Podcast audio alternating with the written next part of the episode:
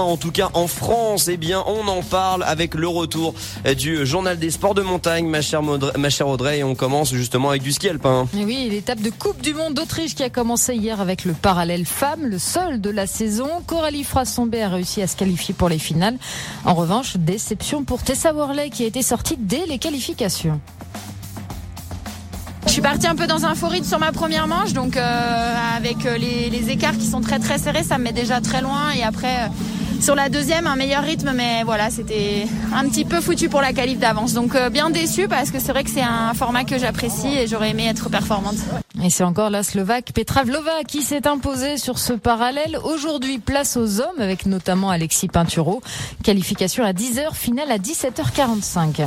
En revanche, mauvaise nouvelle pour Val d'Isère. Le premier week-end du critérium de la première neige ne pourra pas se tenir à cause du manque de neige. Justement, le Snow Control a dit non et c'est donc la station italienne de Santa Caterina qui récupère les géants. En tout cas, ça ne concerne bien entendu que la première euh, oui, salle pour de les restes, pour l'instant, les autres week-ends sont, sont maintenus. Pour l'instant, en tout cas. Cette fin novembre marque également, Audrey, le début de la saison pour plusieurs disciplines. Le biathlon, tout d'abord, les athlètes seront à Kontiolahti en Finlande pour des individuels demain et des sprints dimanche. La station finlandaise qui accueillera aussi les épreuves la semaine prochaine, puisque pour limiter les risques de contamination et les déplacements des athlètes,